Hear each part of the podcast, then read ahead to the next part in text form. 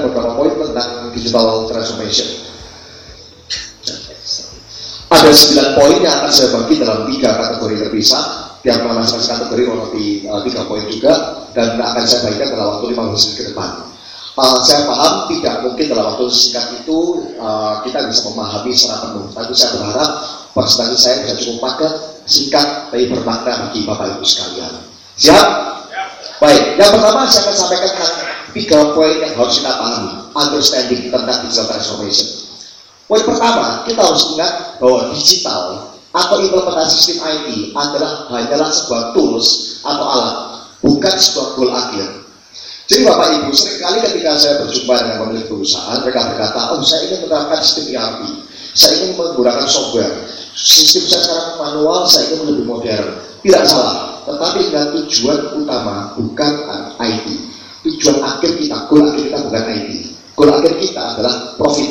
Bapak Ibu, Bapak bisa tujuan profit. Kita tujuan akhirnya. IT hanyalah sebagai alat. Jadi jangan berpuas diri jika kita berkata, oh saya sudah pakai software, oh saya sudah pakai sistem. Jangan berpuas diri. Bapak Ibu harus pastikan setiap elemen yang Bapak gunakan, elemen-elemen IT tersebut benar-benar mendukung profit Bapak Ibu. Berarti Bapak Ibu harus monitor. Kalau sebelum Bapak Ibu implementasi IT, berapa profitnya, berapa KPI, KPI KPI-nya, customer satisfaction index Bapak Ibu berapa. Setelah diterapkan, apa dampaknya? Harus bisa dimonitor. Jika tidak, itu hanya menjadi sebuah biaya bukan sebuah investasi. Itu masih yang pertama. Saya akan tunjukkan ilustrasi yang sederhana di sini. Bapak Ibu tahu siapa ini? Siapa? Ya, saudara saya. Dia chef yang terkenal. Yang kitchennya dia, itu di rumahnya dia, Bapak Ibu ya. Di dapurnya dia, itu harganya kurang lebih 10 sampai 15 miliar dapurnya. Oven yang dia duduki, itu harganya kurang lebih satu setengah miliar. Bapak Ibu percaya nggak? Kalau saya dikasih dapur seperti itu dan saya disuruh masak, tetap gak enak masakan saya. Betul nggak Bapak Ibu? Betul ya? Tetap gak enak. Tapi kalau saya dikasih panci biasa, tetap jadi enak. Mengapa? Karena kuncinya bukan di ovennya, bukan di dapurnya, kuncinya di orangnya. Bapak Ibu, semahal apa pun software yang Bapak Ibu gunakan, jika Bapak, kuncinya Bapak Ibu harusnya kuncinya Bapak Ibu. Jika Bapak Ibu tidak benar memegang bisnis proses dengan baik, maka sekali lagi sistem IT hanya sebagai cost biaya, bukan sebagai investasi. Saya meluruskan ini di awal karena banyak orang berharap saya berharap saya keluar uang sekian ya 10 M, 15 M ini untuk sistem IT saya berharap profit saya meningkat tidak salah tetapi ingat semua tergantung pada bisnis owner pada kita semua yang memiliki bisnis berikutnya poin kedua tentang kita pahami apa definisi transformasi. Gambar ini adalah gambar butterfly gambar uh, kupu-kupu. Bapak Ibu saya boleh tahu nggak yang punya memelihara anjing? Boleh angkat tangan punya anjing? Wah cuma satu. Hanya satu orang di situ. Hanya satu ibu. Bapak Ibu, kalau kita punya anjing ya dari kecil terus jadi besar, itu bukan transformasi, itu growth, itu bertumbuh. Transformasi itu kupu-kupu. Dari awalnya larva menjadi caterpillar, menjadi menjadi kupu-kupu. Tapi Bapak Ibu harus ingat, kupu-kupu saat bertransformasi, dia ada melalui proses yang namanya metamorfosis. Dia melalui proses yang namanya kepompong. Di dalam kepompong tersebut, organ-organnya kan disarrange pula akan terjadi perubahan-perubahan sedemikian rupa supaya dia bisa menjadi kupu-kupu. Bapak Ibu, ketika kita berkata kita mau melakukan digital transformation, itu berarti Bapak Ibu bukan sekedar pasang software ini, bukan. Tetapi Bapak Ibu benar harus berusaha immerse atau menyatu dalam setiap bisnis proses Bapak Ibu sekalian. Setiap bagian itu harus menyatu. Yang pertama, kita bicara mindset kita harus dibenahi. Mindset kita harus digeser. Awalnya IT, awalnya IT hanya seperti kos atau biaya. Oh ya, Bapak Ibu tidak khawatir, slide-nya akan saya berikan ke nanti panitia bisa kirimkan Bapak Ibu, usah khawatir. Oke? Okay? Uh, yang pertama, paradigma kita harus rubah. Kalau kita investasi IT itu bukan sebagai sebuah kos, tapi bagaimana IT itu bisa revenue, bisa menjadi pemasukan, bukan uang biaya, tapi justru pemasukan. Yang kedua, kita harus paham bahwa penerapan sistem IT itu harus komprehensif. Kebanyakan perusahaan menerapkan sistem IT hanya sepotong-sepotong, hanya sebagian-sebagian. Dan biasanya yang, yang dimasuki hanya operation. Oh, uh, pembukaan saya, accounting saya masih, anu nih, masih masih manual, masih Excel nih, saya butuh software. Tidak salah, tetapi itu bukan transformasi. Transformasi sekali lagi menyeluruh. Transformasi itu ada perubahan yang nyata, terlihat di seluruh elemen bisnis Bapak Ibu, bukan sekedar menggunakan software saja. Mungkin Bapak Ibu juga menggunakan software berbasis desktop atau offline di, di, di, uh, di, kantor Bapak Ibu sekalian. Transformasi IT itu berarti Bapak Ibu sudah mulai merambah ke cloud and mobile application. Tidak lagi dibatasi oleh lokasi fisik. Bapak Ibu di mana pun berada bisa mengakses sistemnya. Bayangkan Bapak Ibu kita sebagai pemilik bisnis sering kali yang menjadi kendala itu apa? Oh menunggu approval, oh prosesi menunggu approval, tunggu kita harus balik kantor, harus setelah liburan, setelah liburan kita kembali ke kantor, baru kita tanda tangan. Atau waktu liburan kita tenang. Kenapa? Karena kita harus cek WA. Wah, ini approval approvalnya harus saya approve. Pak ini gimana? Bu ini gimana? Repot sekali. Ketika kita bicara transformasi, itu sudah ikhlas dalam kehidupan kita sekalian. Bapak Ibu punya mobile app, semua purchasing request masuk di dari Bapak Ibu, tinggal komunikasi, dibuka, approve, reject, selesai. Bapak Ibu lagi liburan di mana pun, bisa langsung bisa langsung dilakukan di tempat tidak perlu membuka WA yang menumpuk-numpuk, tidak perlu lagi harus menunggu Bapak Ibu di kantor. Itu transformasi. Demikian proses driven. Kita selama ini hanya melihat IT hanya sebagai itu mendukung sebuah proses. Oh dari manual, saya mau pakai IT, saya mau pakai software, supaya apa? Ya supaya cepat, supaya kerja lebih enak. Bapak Ibu, kunci utama adalah menghasilkan data, bukan mempercepat proses. Sekali lagi, kuncinya adalah menghasilkan data. Data ini yang Bapak Ibu bisa gunakan untuk pengambilan keputusan strategis dalam perusahaan. Itu kuncinya, bukan sekedar mempercepat proses. Saya akan jelaskan lebih detail lagi. Kemudian awalnya IT hanya tidak sebagai support, harus tahu bahwa kita. IT bukan sebagai support.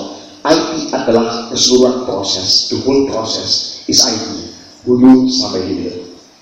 Poin ketiga yang mau sampaikan bahwa Bapak Ibu harus mengantisipasi yang namanya disrupsi. Saya tunjukkan sebuah gambar. Ada yang tahu Bapak Ibu uh, gambar ini gambar apa? Profesi apa yang dijalani orang-orang ini? Ada yang tahu? Pembersih kaca, kan? Ada yang tahu? Kalau ada yang tahu saya kasih punya Pak Adi. Oke. Okay. Profesi ini, nah, bukan, bukan. Nah, misalnya dulu Bapak Ibu nggak ada alarm, betul ya? Orang inilah yang tugasnya membangunkan setiap orang-orang bekerja. Ketoki itu dok dok dok, semoga jendela nggak pecah, diketoki sampai mereka bangun. Knocker upper kan, knocker upper atau sudah saya. Uh, alarm bangun pagi seperti itu. Karena dulu belum ada alarm, ada profesi ini, ada mekanisme ini. Bapak Ibu maaf sebelumnya ya Bapak Ibu ya. Kalau misalkan saya di posisi uh, saya di posisi mereka, saya di posisi perusahaan yang mengemploy mereka, kemudian muncullah alarm, saya tidak bisa berkata pada orang-orang saya, manajer saya, saya berkata, kita harus transformasi. Kita harus ada alarm nih, saya berarti nih. Karena ada alarm, order kita menurun, nggak ada lagi yang berjasa kita. Gimana caranya? Oke, gini saja, saya minta tongkat yang dicanggihkan. Jadi, bisa kepada sendiri. Saya minta ada fitur-fitur yang baru di tongkatnya. Itu not work. Benar? Karena kita tahu, itu bukan kuncinya. Bapak Ibu, mohon maaf, kita harus evaluasi bisnis proses kita sekarang di era disrupsi ini, itu bukan Pak Stan, era disrupsi. Banyak orang berkata, Pak sekarang era disrupsi. Menurut saya bukan. Menurut saya setiap saat era disrupsi. Zaman dulu pun bagi mereka disrupsi besar. Alarm muncul mereka hilang pekerjaan. Betul? Zaman dulu menggunakan telepon via operator. Kita telepon, operator yang menghubungkan manual, klak klak baru bisa connect. Begitu konektivitas jalan, pekerjaan itu hilang. Bisnis yang kita jalani, tidak semuanya akan bersifat abadi. Dan itu tugas kita untuk mengantisipasi diskusi-diskusi yang ada. Jangan sampai kita mengalihkan effort kita pada sesuatu yang salah. Seperti tadi saya lupa formulat saya, kita berfokus pada tongkat ini dibikin gimana gimana gimana. Padahal bukan dia kita customer. Customer tidak peduli tongkat bapak ibu seperti apa. Customer maunya nyaman. Saya ada alam, saya pencet selesai. Saya tidak perlu akan toki lagi di dalam saya. Jadi waspada, jangan sampai terjebak pada hal seperti ini. Berikutnya masuk pada implementasi. Tiga poin apa yang harus kita perhatikan dalam implementasi sebuah sistem. Ada beberapa elemen. Yang pertama saya akan bahas dari sisi customer. Bapak Ibu yang punya perusahaan, ya, perusahaan-perusahaan pasti punya customer. Terutama B2C. Beberapa sistem yang kami develop itu mereka besar sekali memiliki perusahaan uh, memiliki perhatian ekstra terhadap yang namanya CRM, Customer Relationship Management dan itu salah satu untuk implementasi. Pak, bagaimana saya bisa punya sistem CRM? Tapi sebenarnya tujuannya bukan itu. Niatnya bagus. Pak, saya bikin CRM, kenapa? Karena saya ingin customer saya loyal. Benar. Tapi nomor satu tujuannya adalah CSI, Customer Satisfaction Index. Bapak Ibu kita nggak bisa berkata kepuasan pelanggan nomor satu kalau kita nggak pernah mengukur berapa tingkat kepuasan pelanggan kita. Kita nggak bisa berkata kita memiliki visi untuk menjadi perusahaan dengan yang yang melayani pelanggan yang sesungguh hati. Kalau kita tidak pernah memiliki sistem untuk mengevaluasi setiap feedback yang masuk dari pelanggan. Semua itu ujung-ujungnya adalah ke bagian yang paling atas yaitu business intelligence. Hal-hal strategis KPI KPI nilai-nilai kita butuhkan untuk mengambil keputusan dalam sebuah bisnis. Itu juga dari sisi customer. Bapak Ibu bisa menerapkan dari sisi CRM, loyalty point dan sebagainya. Begitu juga dari sisi employee. Bapak Ibu pasti karyawan. Bapak Ibu, bagaimana Bapak Ibu bisa mengetahui produktivitas karyawan Bapak Ibu? apakah dari sisi outputnya oh saya tahu kalau accounting itu harusnya menghasilkan sekian uh, uh, processing memproses sekian processing per hari oh kalau dia produksi dia menghasilkan sekian ton per hari dan lain sebagainya bapak ibu sudah tahu memonitor hal tersebut jika tidak aktivitas karyawan bapak ibu hanya sebagai aktivitas bukan produktivitas. Sibuk tapi tidak menghasilkan. Bapak Ibu ketika implementasi sistem IT, pastikan sistem IT bisa mengcover hal ini. Bapak Ibu bukan cuma pasang software terus mereka merasa diberati malah ibu bapak ibu ditentang wah berpikir repot ini sistem ini. No justru dengan sistem kita bisa monitor dengan sistem kita bisa membantu dan terutama dengan sistem produktivitas karyawan kita bisa meningkat beberapa company yang kami tangani di antaranya mereka menerapkan sistem yang cukup dalam yaitu memonitor setiap detik saya ulangi setiap detik karyawannya jadi mereka bisa waktu mereka buka Facebook bisa data berapa detik, buka YouTube bisa data berapa detik, mereka buka Excel berapa detik, semua terlihat. Kenapa? Karena waktu adalah uang. Bapak Ibu, ketika Bapak Ibu sekarang mungkin belum uh, belum memiliki pandangan ke arah sana, bisa boleh dipikirkan penggunaan software apa pun, sistem apa pun, yang pasti Bapak Ibu harus paham, Bapak Ibu harus punya sistem untuk monitor setiap produk karya Bapak Ibu. Oke, okay? berbeda dari produk tidak saya bahas. Uh, saya lanjutkan aja. Poin kedua tentang BI atau Business Intelligence ini saya berikan perhatian khusus. Bapak Ibu, saya bisa tanya yang yang dalam waktu setahun terakhir sudah melakukan check up di lab, bisa kata yang check up, check up, wah, oh pasti check up, check up bulan lalu, wah luar biasa.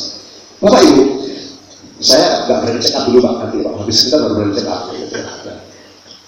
Saya nggak bisa datang kepada dokter, kemudian dokter bertanya, kamu sehat nggak? Sehat dokter.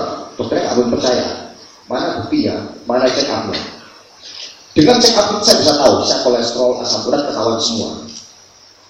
Kalau kita begitu peduli terhadap kesehatan kita, seharusnya kita juga melakukan check up terhadap company kita. Kalau namanya check up, nggak sebentar kita tahu dari si berat badan, tidak check up menyeluruh dari, dari ujung kaki sampai ujung, uh, ujung kaki sampai ujung rambut. Demikian juga dengan sistem di perusahaan kita. Apakah kita sudah memiliki sistem intelligence? Apakah kita sudah memonitor? Kalau saya, saya katakan, Pak, gimana perusahaannya? Oh, baik-baik saja. Sebentar. Profit rasionya berapa? Dari sisi customer service indexnya berapa? Produktivitasnya berapa rasionya? Service quality berapa? Kalau kita tidak bisa menjawab pertanyaan-pertanyaan tersebut, maka kita cuma berharap perusahaan kita baik-baik saja. Kita nggak tahu perusahaan kita benar baik nggak tahu. Mengapa? Karena yang sistem yang kita lakukan semua itu tidak menghasilkan data tidak menghasilkan sesuatu yang bisa kita monitor ketika bapak ibu hendak memulai transformasi digital bapak ibu belum memiliki sistem apa pun nomor satu menurut saya yang harus bapak ibu miliki adalah business intelligence walaupun maaf dengan Excel pun yang penting ada yang penting dengan Excel yang penting bapak ibu datanya terus gimana datanya manual or whatever Kenapa? Karena check up-nya. Nomor satu check up-nya di sini. Kalau saya tahu saya kolesterol, saya pasti akan kurangi makan gorengan. Kalau saya tahu saya asam urat, saya akan kurangi kacang-kacangan. Demikian juga dengan bisnis kita. Kita nggak bisa coba lihat, wah profit saya ini berkurang nih, profit saya kurang naik. Gimana nih? Kita lakukan A, kita lakukan B, padahal nggak tepat sasaran. Kenapa? Karena kita nggak memiliki parameter secara spesifik. Seperti tadi. Kalau tahu operasional kita bermasalah, kita perlu operasional. Kalau tahu marketing bermasalah, kita perbaiki di marketing dan seterusnya. Milikilah penekanan ekstra terhadap business intelligence. Tanpa ini Bapak Ibu, ingat uang yang Ibu investasi, Bapak Ibu investasikan ke dalam sistem IT, ke dalam eh, hire karyawan, itu akan menjadi cost. Baik, kolaborasi ini penting sekali. Bapak Ibu tidak bisa berharap Bapak Ibu meng orang IT dan orang IT ini bisa paham semuanya. Bapak Ibu tidak bisa berharap bahwa Bapak Ibu pakai software miliaran tadi, kemudian semua masalah Bapak Ibu selesai. Tidak bisa demikian. Butuh sebuah kolaborasi antara perusahaan IT dengan perlu dengan uh, konsultan, baik di bidang HR, di bidang marketing, dan lain sebagainya. Nah, poin terakhir saya akan bagikan tentang digital marketing. Saya mau masuk di sini karena saya yakin nanti waktu masuk ke Pak Hadi maupun Pak Jo itu akan lebih ke arah uh, mereka menjabarkan implementasinya. Saya akan tunjukkan teknik yang sekilas, semoga tidak terlalu molor. Yang pertanyaan, pertanyaan waktu digital marketing adalah seperti ini. Pak, budgetnya berapa untuk digital marketing? Ini terlalu sedikit atau terlalu mahal, Pak? Murah nggak nih budgetnya ini? Pertanyaan nomor biasanya seperti itu. Nah, untuk menjawab itu, saya mau kita lihat poin ini dulu. Katakanlah saya punya 100 dolar, 100, eh, 10 dolar. Saya punya budget 10 dolar, dari 10 dolar tersebut ada 10 ribu orang yang melihat iklan saya. Maaf sudah saya bisa tahu yang pernah melakukan online uh, digital marketing, bulan katakannya. Facebook, Instagram mungkin yang pernah. Oke, baik. baik terima kasih. Dari 10 dolar ini, dari, jadi kita keluar uang 10 dolar. Dari 10 dolar yang keluar, ada 10 ribu orang melihat. Melihat iklan kita ya. Pernah ya yang mengklik iklan Facebook pernah ya? Bapak Ibu yang punya Facebook atau Instagram bulan tangan supaya saya bisa tahu. Oke, saya nyambung ya, oke Bapak Ibu. Pasti pernah lihat iklan ya, pasti pernah lihat iklan ya. Nah, dari 10 ribu orang yang melihat, ada satu orang yang mengklik. Dari yang mengklik, ada satu orang yang beli. Betul?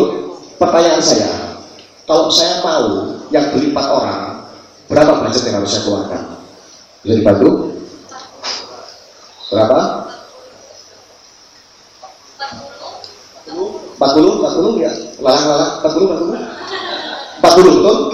Ada yang berbeda mungkin? Boleh saya tahu? Ya? Sepuluh? Iya, betul sekali. Pak siapa namanya Pak? Pak Edi, luar biasa. Berikan teman bagi Pak Edi. No. Ya, kebanyakan orang berkata ini. 40, Pak, 40. Ya, maaf, sudah uang itu kita nggak sekedar apa itu tunggu sendiri ya Bapak Ibu gitu. Kita cari uang susah, kita juga harus uangnya susah. Nggak, jangan semudah itu. Betul nggak salah, tetapi saya mau kita melihat atensi yang berbeda. Fokuskan pada lingkaran kuningnya dari 10 ribu, kenapa yang pilih Pak 100? Dari yang mau 100, kenapa yang pilih Pak 1? Kita harus identifikasi titik masalahnya di sini. Kenapa tidak saya rubah rasionya? Bagaimana supaya mengklik lebih banyak? Bagaimana saya beri lebih banyak? Betul Pak Edi ya? 10 dolar, jadi 4. Ada istilah, ada istilah namanya CAC atau Customer Acquisition Cost, biaya mendapatkan customernya, gitu kan ya. Kalau di atas 10 dolar, yang di bawah dua setengah dolar. Paling bisa lihat, jangan ngobrolkan budget dulu, ngobrol dulu tentang action kita.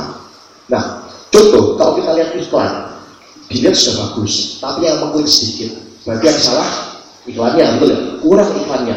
Berarti promosi kita kurang menarik, kurang relevan mungkin, kurang menjawab kebutuhan. Sehingga orang lihat, mereka nggak mereka nggak mau klik. Tapi kalau kita sudah klik, masuk website kita dan mereka nggak beli, mungkin marketing kita yang salah, form kita nggak masuk pricing kita nggak masuk, segmen kita nggak masuk, produk kita nggak masuk. Benar Bapak Ibu? Jadi ini harus diperhatikan, jangan berfokus pada budget saja, fokus pada actionnya. Kedua, tadi saya sempat singgung kata relevan.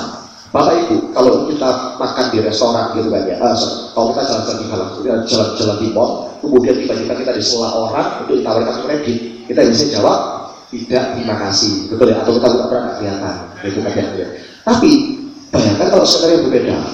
Kalau saya duduk makan, lagi makan nih, saya lagi duduk makan, di tengah-tengah saya makan, tiba-tiba ada orang berkata, Pak, mau nggak diskon 50 persen? Loh, ya mau. Gimana caranya? Ini Pak, Bapak isi application form, Bapak daftar kuliahnya langsung, kita langsung diskon 50 persen. Nggak boleh kalau kalau cuma fotokopi KTP, kita urus semuanya. Kira-kira saya apply ya? Ya apply. Benar Ibu? Kenapa? Karena relevan. Keywordnya itu relevan. Saya akan tunjukkan bagaimana cara kita membuat iklan yang relevan tanpa bayar terlalu dalam, sekilas saja. Bapak Ibu, tadi ada, hanya ada beberapa orang yang pernah lihat uh, Facebook dan Instagram Ads, saya akan tunjukkan bagaimana mereka bekerja. Bapak Ibu punya Instagram, punya Instagram ya. Di Instagram Bapak Ibu ada tab namanya Explore, benar? Explore setiap kita pasti beda, betul? Waktu di ekspor saya dulu keluarnya mobil-mobil, karena saya suka mobil, wah keluarnya mobil-mobil gitu. Pak Sabi karena suka ini bisnis, keluarnya lain, wah motivational quotes, seminar, seminar, seminar, kok gitu. Baru ah, kerja terus gitu, seperti itu. Pasti berbeda-beda. Makanya padahal saya tidak pernah loh ngomong Instagram kalau saya suka mobil. Saya tidak pernah loh ngomong ke Facebook kalau saya suka mobil. Tapi kenapa kok yang keluar tentang tentang mobil? Kenapa kok yang keluar juga relevan bagi saya? Karena mereka punya database karena mereka punya mereka tahu mereka sudah kontrak. Oh saya biasa buka gambar ini. Oh saya buka gambar ini. Saya melek gambar ini. Saya lihat gambar ini saya lihat video ini. Nah demikian juga kita bisa mentarget orang-orang yang memiliki kesukaan tertentu. Contoh saya menjual terus. Saya menjual perhiasan tentu saya ingin agar iklan saya sampai di orang yang suka perhiasan. Berarti biasanya kaum hawa cara ya cowok suka perhiasan gitu biasanya ibu-ibu yang paling suka gitu. Kenapa? Karena uangnya dari suami gitu. Nah perhiasan ini untuk menangkal hasil ibu. Kan besar kemenangan yang luar biasa. Nah bapak ibu bisa tahu ketika bapak ibu masuk iklan iklan ini harus relevan kalau ibaratnya brosur saya bagian brosur ini saya tidak mungkin kasih brosur ke anak-anak. Saya tidak mungkin kasih brosur ke bapak saya kasih ke ibu-ibu iklan online ini kekuatannya kita harus tentukan iklan ini muncul hanya orang yang suka jewelry apa itu aja? Enggak. Juri saya ini mahal pak. Yang mampu cuma orang-orang tertentu. Oke. Masalahnya di Facebook dari Instagram nggak ada tuh fitur pilihan kaya miskin itu nggak bisa gitu kan. Option berapa nggak bisa. Jadi apa yang bisa kita lakukan? Dari lebih dalam. Oh, di daerah tertentu, di rumah tertentu, relatif mereka lebih mampu. Saya bisa set iklan saya hanya muncul di daerah tertentu. Jalannya pun bisa tentukan saudara. Berikutnya, nggak cuma itu. Kalau saya barang saya barang mahal, saya pasti memilih opsi ini. People who prefer high value goods di Indonesia, orang yang suka high value goods. Dan ada satu lagi behavior yang menarik.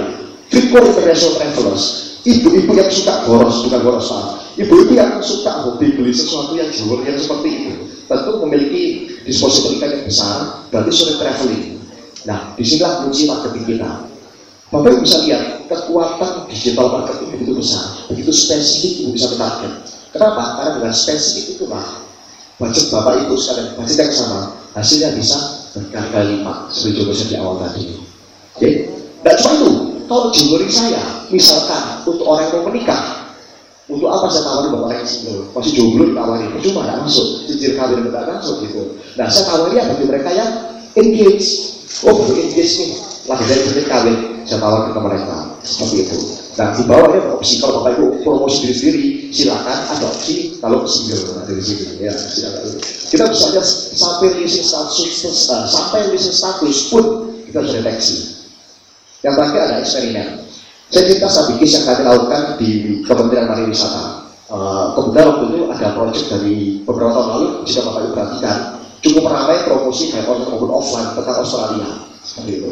Nah, dari Kementerian Pariwisata Australia, mereka sedang menggencarkan promosi tentang Australia. Kami eksperimen nih, kami pasang sebuah foto.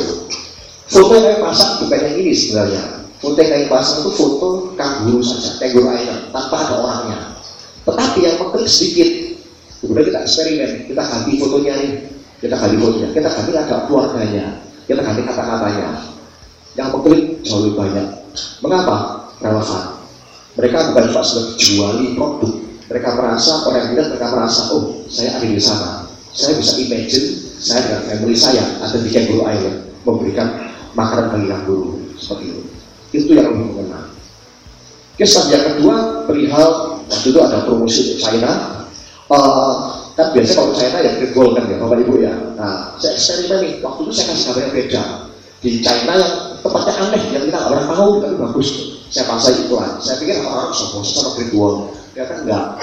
Saya pasang gambar yang itu, orang yang pemilik sedikit ternyata.